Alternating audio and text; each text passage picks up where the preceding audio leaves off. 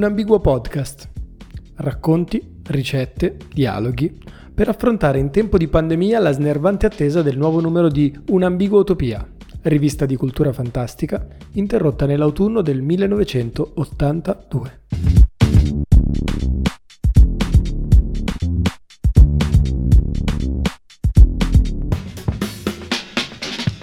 Emanuele Leonardi è ricercatore presso l'Università di Coimbra, scrive di ecologia politica ed è un collaboratore del numero speciale di Un'ambigua utopia.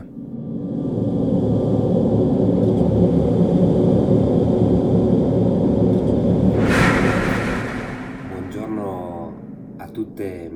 e a tutti. Eh, come prima cosa vorrei sottolineare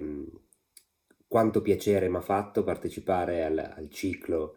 la fine dell'uomo al piano terra nel marzo dell'anno scorso, nel marzo del 2019, e poi scrivere insieme a Maura Benegiamo, Alice Dal Gobbo e Salvo Torre le risposte alle sette domande che eh, un'ambigua utopia ci ha inviato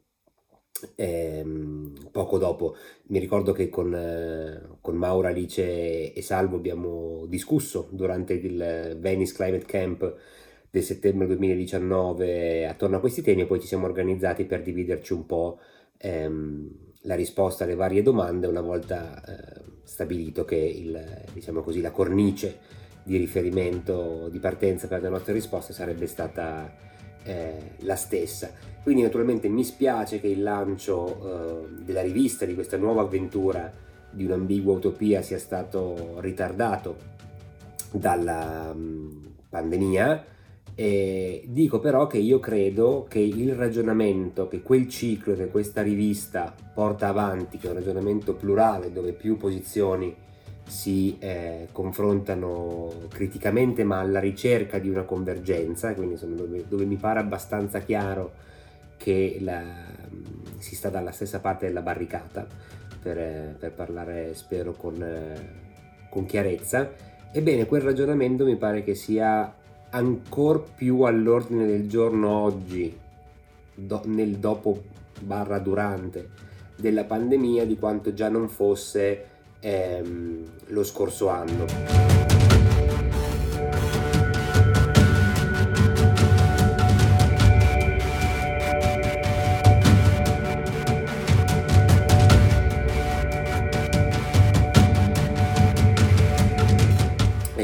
Semplicemente riferimento al fatto che nelle due domande a cui ho cercato di rispondere io, che sono la seconda sul rapporto umanità-tecnica, eh, e io ho provato a rispondere facendo riferimento alla categoria di antropocene, e alla quinta in cui eh, mi, mi, si chiedeva di eh, esprimermi sulla possibilità o meno di uno sfruttamento razionale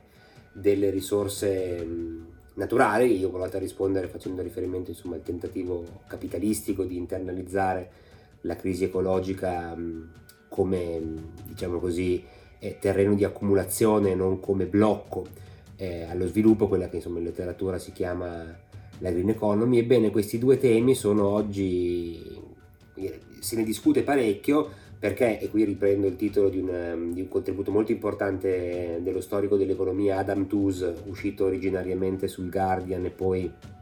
tradotto in italiano da InfoOut, il titolo era appunto La prima crisi economica dell'antropocene e l'argomento di Tooze per asciugarlo proprio diciamo così al, all'ultra essenziale eh, dice questa crisi è diversa dalle altre perché nelle altre crisi era ovvio che la risposta auspicabile era quella di far tornare la gente a lavorare e invece ora ci chiediamo se eh, le persone debbano veramente tornare a lavorare o se eh, invece eh, tra eh, profitto e salute non ci sia un'antitesi eh,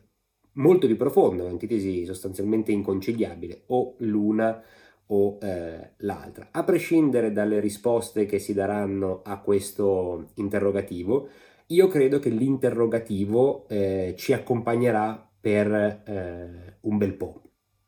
almeno fino a che la fine dell'umanità non diventerà un fenomeno ehm, letterale. E quindi sono speranzoso che il ragionamento cominciato da un'ambigua utopia in questo numero che rilancia eh, la nuova avventura della rivista possa proseguire e, e vi dico anche che insomma spero di poterne far parte perché siete compagni di viaggio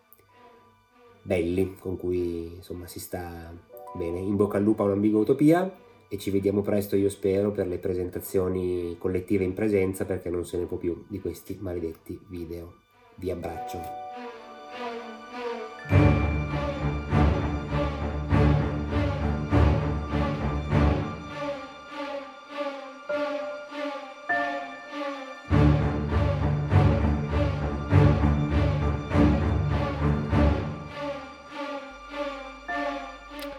L'archivio digitale della rivista, gli audio del ciclo di incontri La fine dell'uomo e tutto quello che verrà sono reperibili all'indirizzo archivio-wow.online.